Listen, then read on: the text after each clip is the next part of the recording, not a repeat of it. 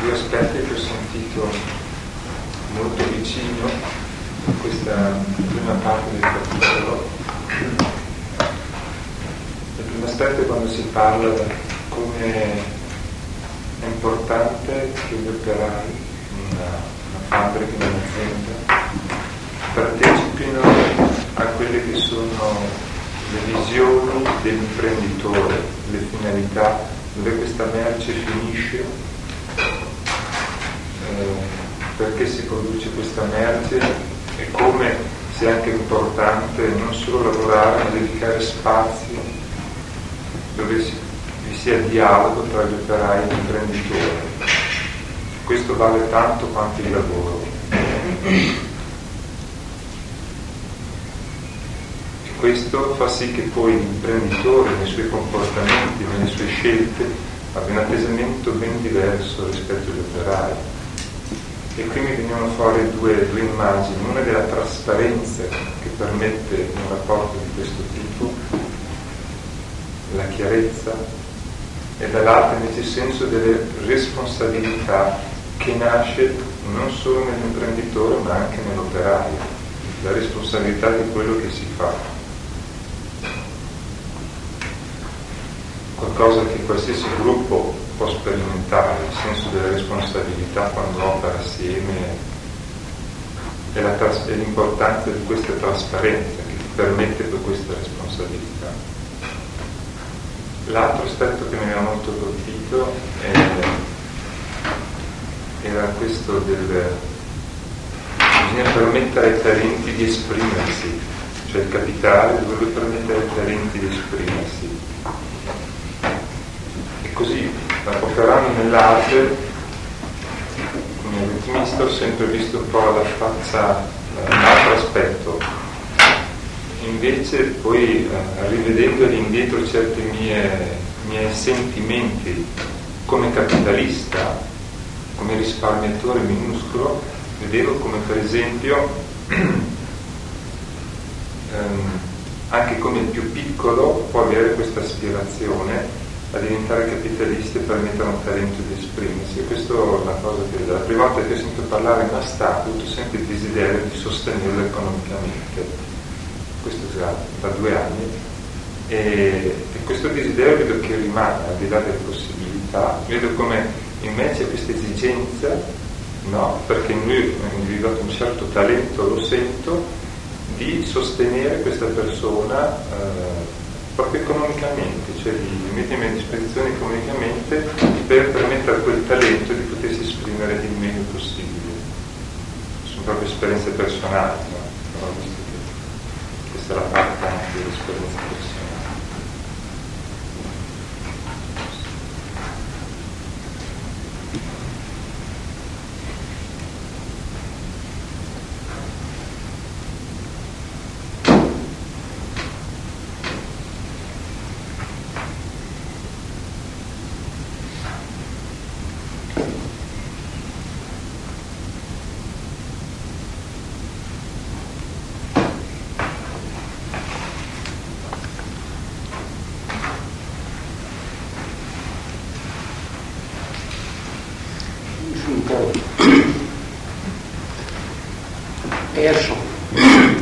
Davanti a questa libera vita spirituale e organizzazione spirituale, quella cena che hai fatto tu all'inizio proprio.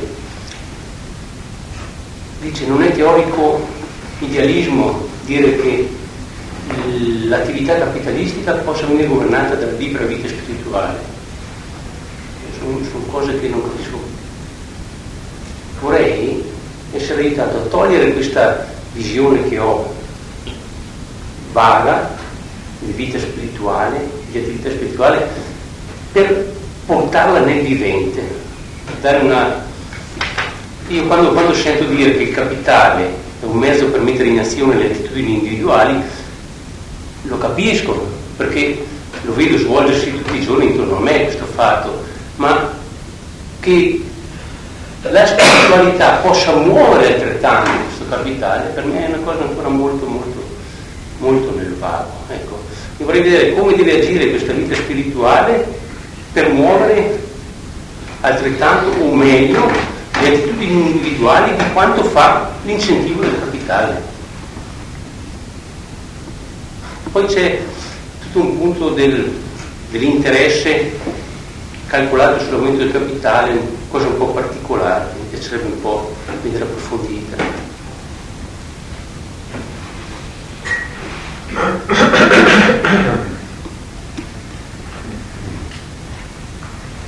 Il giro in Marquese, potremmo dire i nomi. Sì, forse sì, lui libero. Libero. Leggere lui. Alessandro.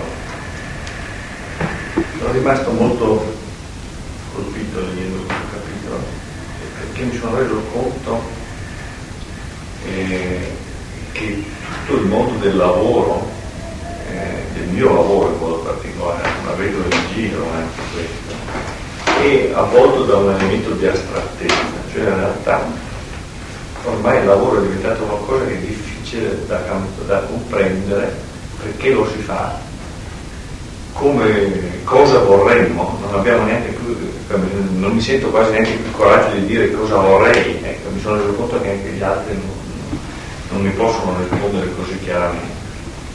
E questo mi ha colpito molto perché penso che eh, una persona eh, che possa mantenere una certa dignità eh, come uomo eh, deve poter lavorare tutta la vita e deve poter lavorare liberamente. Allora è, è chiaro che se non sa eh, perché lavora o cos'è il lavoro nella sua vita, è difficile che voglia lavorare tutta la vita, volentieri, liberamente. Qui in fondo sorge eh, eh, tutto questo perché in questo uh, capitolo uh, Steiner ci mette davanti una serie di polarità, di relazioni, proprio perché è un capitolo sociale, visto che ci sono relazioni, tra tutta una serie di fenomeni che noi ormai diamo per scontato, come diceva Tony all'inizio, diamo ormai come un meccanismo. Noi siamo davanti a un meccanismo eh, che vediamo muoversi ma non sappiamo perché si deve muovere in quel modo. E in realtà eh, io sento profondamente un disagio enorme, penso non solo io, davanti a questo meccanismo che non comprendo e in cui mi devo adattare. In questo adattamento sento di perdere la libertà, che di idee ne ho tante, di aspirazioni di poter fare delle cose nuove di rapportarsi in maniera diversa con le persone che vorrei e vedo che questa possibilità di rapportarsi con le persone in un altro modo c'è in altri campi, per cui non capisco perché non possa essere in, tutti i campi. Per cui ritengo che sia fondamentale quello di chiarirsi tutta una serie di problematiche, di relazioni tra le cose, non so, tra il lavoro e la merce, tra le idee e le merci, tra i talenti, la società, il capitale e cose di questo genere, tra per esempio la libertà e il lavoro, tutte cose che sono assolutamente indispensabili. Ma tutto questo mi domandavo da dove cominciare e mi sono reso conto che in realtà è un problema di conoscenza, cioè questo famoso organismo sociale, organizzazione spirituale che dovrebbe nascere, in realtà nasce se ognuno ci contribuisce. Se penso che non è possibile pensare che esiste un'organizzazione spirituale che comanda, perché questi sono i più spirituali, perché eh, eh, credo che ognuno nella propria vita ripropone questo problema che deve andare avanti con tutte e tre le sfere, non con una sola, perché sennò avremo praticamente un elemento di malattia che serpeggia. Evidentemente eh, è necessario per un lungo periodo di tempo le idee che vengono riconosciute come giuste eh, che vengono lavorate purtroppo da pochi, ma devono essere riappropriate da, da tutti perché solo col consenso generale eh, credo che si possa ottenere un cambiamento. E lì mi sono chiesto qual è il punto della, della, diciamo, di partenza di questo lavoro, ma qual è in realtà eh, il vero mezzo per poter, poter portare un cambiamento di, di mentalità e, di, e di, dello, dell'organizzazione spirituale di ognuno. E il punto di partenza sicuramente è l'insoddisfazione, è una situazione di disagio sempre più grande, di mancanza di fiducia uno con gli altri, di una sensazione di, di involuzione delle cose, di non, non uscita, di, comunque di non felicità, di non serenità. Ma il punto, penso, di inizio potrebbe essere proprio quello che tu avevi un po' accennato anche ieri sera, e mi sono detto è proprio questo elemento di un nuovo cristianesimo, cioè nel senso dell'uguaglianza. Se non riusciamo veramente a percepire questa uguaglianza, eh, prima di tutta nostra, cioè la dignità nostra, eh, non riusciamo neanche a partire con l'antroposofia. Eh, l'antroposofia è un'elaborazione in un certo senso, ma al centro di tutto questo, del significato della vita di ogni uomo, è c'è questa uguaglianza. Ecco, io credo che il tema dell'uguaglianza nello spirituale eh, è eh, quello che poi è stato accennato anche dal Tony, la base su cui si potrebbe convincere le persone a lavorare eh, per capire meglio le questioni. Certamente non è sull'uguaglianza economica, che ha già fallito, o su delle uguaglianze teoriche. Annalena? Eh, a me aveva colpito molto l'aspetto di vedere il lavoro eh, dell'uomo eh, in analogia con le altre arti. Allora, eh, ciò che muove eh, l'artista, eh, secondo me, è l'amore per ciò che fa. Ecco, come nel lavoro eh, ho potuto constatare che questo elemento è stato stravolto, che l'amore per uno, per, per, ciò che fa, uno non, non lo coglie neanche più. Eh, lo fa per senso del dovere, appunto per lo stipendio, ma non è più in assoluto modo legato a un qualcosa appunto che io sentivo eh, venire dallo spirituale e che dovrebbe essere la molla che, che fa coinvolgere tutti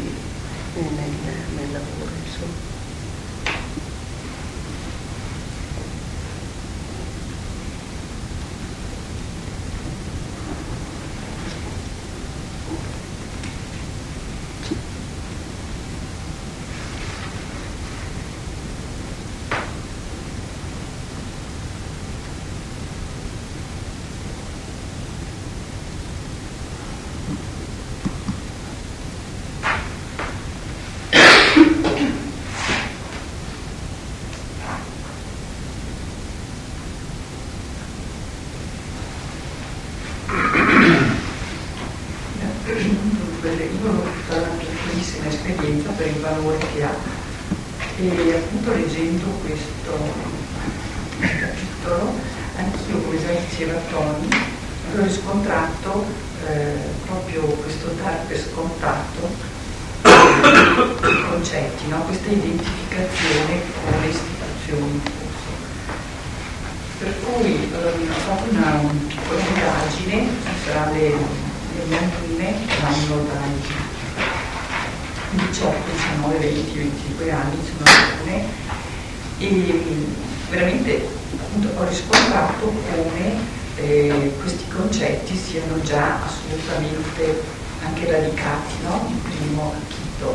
proprio questo fatto del materialismo in generale eh, dal punto di vista proprio delle istituzioni è che è radicatissimo, cioè il lavoro, l'equivalenza lavoro-denaro è assoluta, è proprio già anche a questo livello.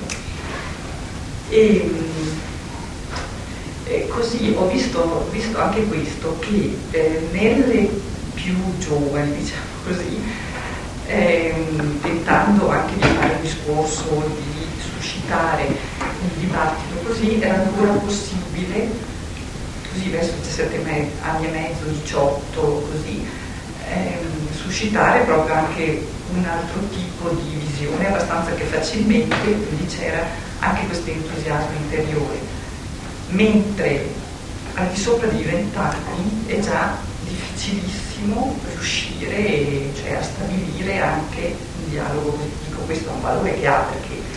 è proprio un'indagine piccolissima e ristretta, però vedo che man mano si va avanti e che questo problema appunto del lavoro si avvicina perché la maturità è vicina, perché loro hanno già superato un certo tipo di età, quindi questo è molto molto difficile cercare di intaccare questo.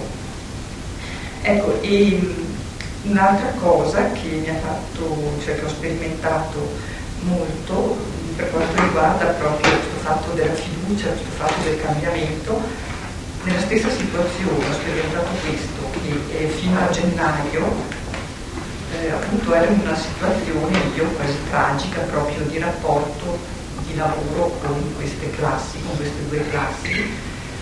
E avevo una situazione estremamente estremamente difficile, una classe in particolare disgregata con problemi gravissimi, eh, due ragazze si sono ritirate diciamo, per problemi psichici gravi eccetera e poi assolutamente non era possibile nessun tipo di contatto. No? Ecco, poi ho avuto il coraggio di riprendere appunto questa esperienza che già avevo fatto l'anno scorso, eh, di introdurre la cultura e devo dire che è stata una cosa miracolosa. Eh, cioè non solo appunto per il rapporto con me, ma proprio come soluzione interna del rapporto di questa, di questa classe in cui fisicamente avevano difficoltà a stare nella stessa aula proprio l'anno scorso e quest'anno questi conflitti enormi eh, lì avevo fatto un'esperienza particolare di, eh, diciamo, di pittura sociale in gruppi sullo stesso foglio, in silenzio, eccetera.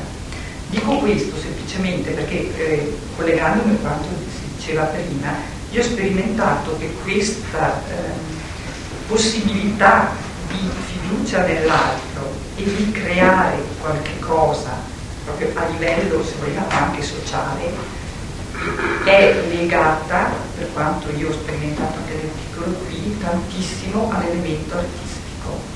Cioè lì eh, dove nel momento in cui io sono passata a fare poca teoria, cioè pochi discorsi, poche prediche a questi, no? dove c'era una, una situazione sociale veramente disgregatissima, insomma, si è creata una situazione capovolta cioè per cui, per esempio, una di queste ragazze che ha lasciato la scuola dopo 5 anni, a 34 mesi dalla maturità, per gravissimi problemi, cioè lei viene solo per la pittura e per l'ora di, cui si parla appunto della pittura fatta. Ecco. E continua a, vedere, a venire nonostante sia eh, ritirata appunto dalla scuola, maturando questa fiducia sia con le compagne sia con anche se vogliamo l'istituzione. Quindi secondo me anche proprio a livello, ho capito questo, che a livello anche di, articolazione sociale, eccetera, l'elemento artistico è fondamentale. Cioè ho portato questo esempio solo per illustrare questo, sono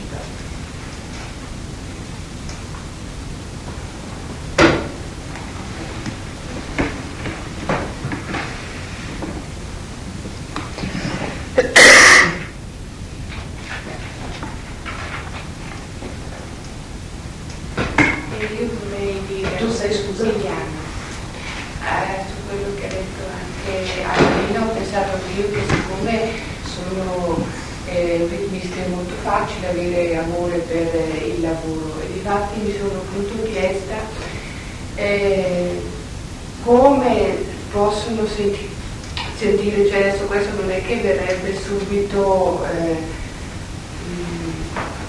che diciamo i capitalisti fanno, lasciano prendere parte i lavoratori a tutte le decisioni o questa trasparenza, ma è un lungo processo.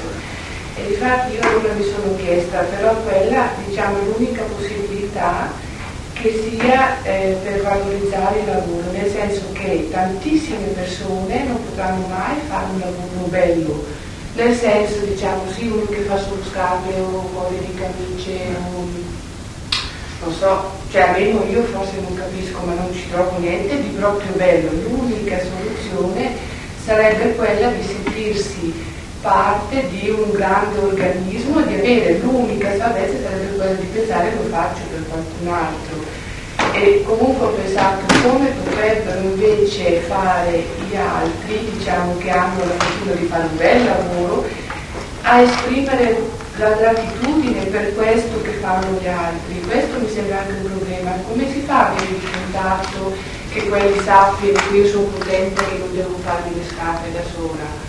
Insomma, eh, perché non so come se no possa anche loro eh, come possono cominciare a sentire Sì, questa gratitudine degli altri, questo è un po' un problema che mi sembra che non ci siano dei punti, no? che renderebbe forse più facile ai lavoratori anche con amore quello che devono fare.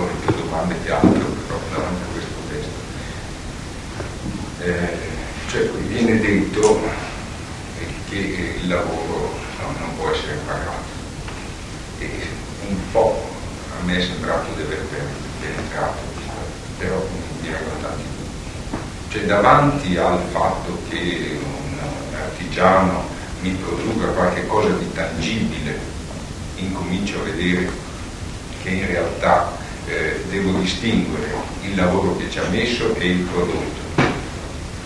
Non devo eh, cercare di vedere quanto lavoro è confluito nel prodotto, perché se no finisco col pagare il prodotto. Questo è il, il lavoro. Ma davanti a un lavoro so, tipo di quello di un maestro, per esempio. Questa, mi sembrerebbe quasi un fariseismo dire va bene, io non pago il prodotto, perché il prodotto non è tangibile, pago la prestazione del maestro. Cioè resta quasi una frase fatta, il lavoro non è mercificabile. Però in realtà a me sembra che se non è chiara questa cosa, eh, sembra dire va bene, non ti pago, non pago te, pago il prodotto del mio, ma in realtà a me dentro di me mi scatta facilmente, va bene, ho fatto un fariseismo, ho fatto una divisione fittizia, a me sembra che forse la chiave è andare a vedere che tipo di denaro è qua in, in conversazione che avevamo, tempo fa. Si vedeva che c'è un tipo di denaro eh? il denaro in fondo analizzandolo ha solo tre qualità qualità eh, del comprare merci, la qualità del risparmio e la qualità della donazione allora io devo, devo, avere coscienza di come spendo il denaro, di quale qualità di denaro secondo me uso per pagare un prodotto o per finanziare, come auspicava Emanuele, un'attività eh, imprenditoriale o per pagare un lavoro di natura spirituale. Forse questa cosa andrebbe, cioè si, si, secondo me la, la difficoltà nasce dal fatto che si punta l'attenzione sul tipo di prodotto o di lavoro e non si ha abbastanza coscienza della natura del denaro che si maneggia. Forse la forse la risposta è lì. A meno che non diventi pretestuoso anche il, il, il dividere in tre qualità il denaro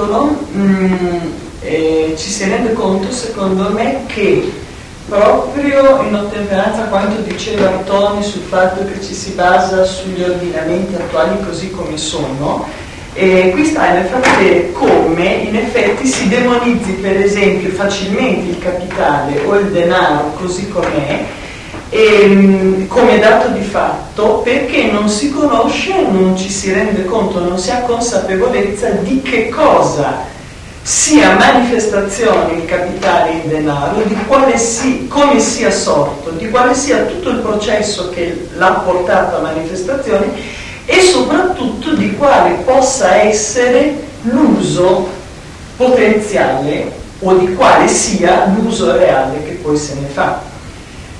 Ehm, perché per esempio dalla lettura di tutto il capitolo, secondo me per quello che ne ho tratto io, si evince una, una eh, necessità per un sano organismo sociale, per esempio, che il capitale aumenti in, in assoluto e, ehm, e, che il denaro ha una precisa funzione e via discorrendo. E senza adesso voler andare oltre su questo, volevo soltanto ehm, dire che la domanda fondamentale che mi è venuta in mente leggendo questi vari paragrafi è quella che si pone anche ehm, Goethe sul non sul cosa ma sul come. E mi sembra che questo capitolo sia tutto concentrato sul come occorre osservare questi fenomeni ed effettivamente in vari punti ho trovato che dalla esposizione di come o si è prodotto qualche cosa o si è generato o viene usato, immediatamente ne esce eh, una possibilità di risposta per risolvere il problema. Quindi è un po' il discorso del ritorno ai pensieri originali che, facevi, che riprendevi tu. Poi avrei una domanda più specifica fra le tante, ma ora adesso mi soffermo su, mi soffermo su una su un tema che è ripreso a pagina 90, eh, no, scusate, a pagina 76, a pagina 87 e a pagina 88.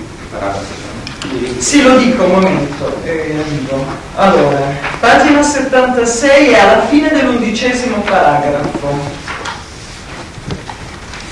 Forse potrei leggere il pezzettino corrispondente alla libera iniziativa, dove si parla della, della provento, della valore economico in fondo della merce intesa come tale come.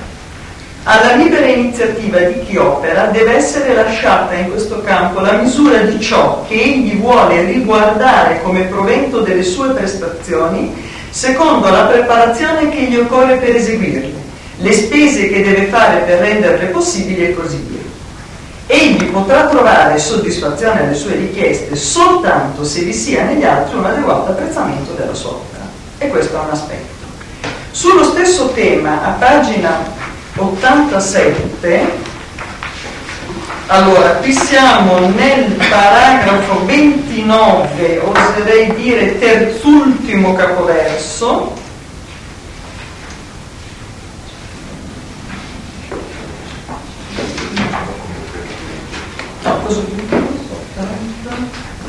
76, 87, no, 87. Pagina, Pagina 87. Terzultimo capoverso del paragrafo 29. Io 30. Ah, io non ho questo tedesco, allora li ho calcolati quando anche noi. Anche noi. Come comincia? Il capoverso successivo Comincia in tale ordinamento. Tale ordinamento? Sì, quello successivo.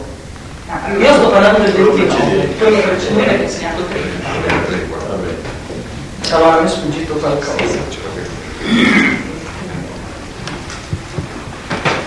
Dunque, allora ancora qua dice quale proprietà individuale, proprietà individuale della persona che dirige un'azienda va considerata soltanto la somma che essa preleva in base alle richieste, quindi volevo sottolineare questo in base alle richieste, che nell'assumere l'azienda essa ha creduto di fare per le sue attitudini individuali e che appaiono giustificate dal fatto che essa ha ricevuto dalla fiducia di altri il capitale per la sua valorizzazione.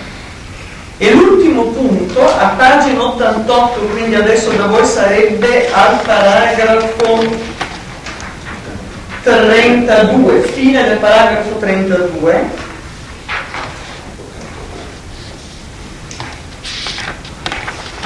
Per ora 32 io scritto, a metà pagina. Per noi è?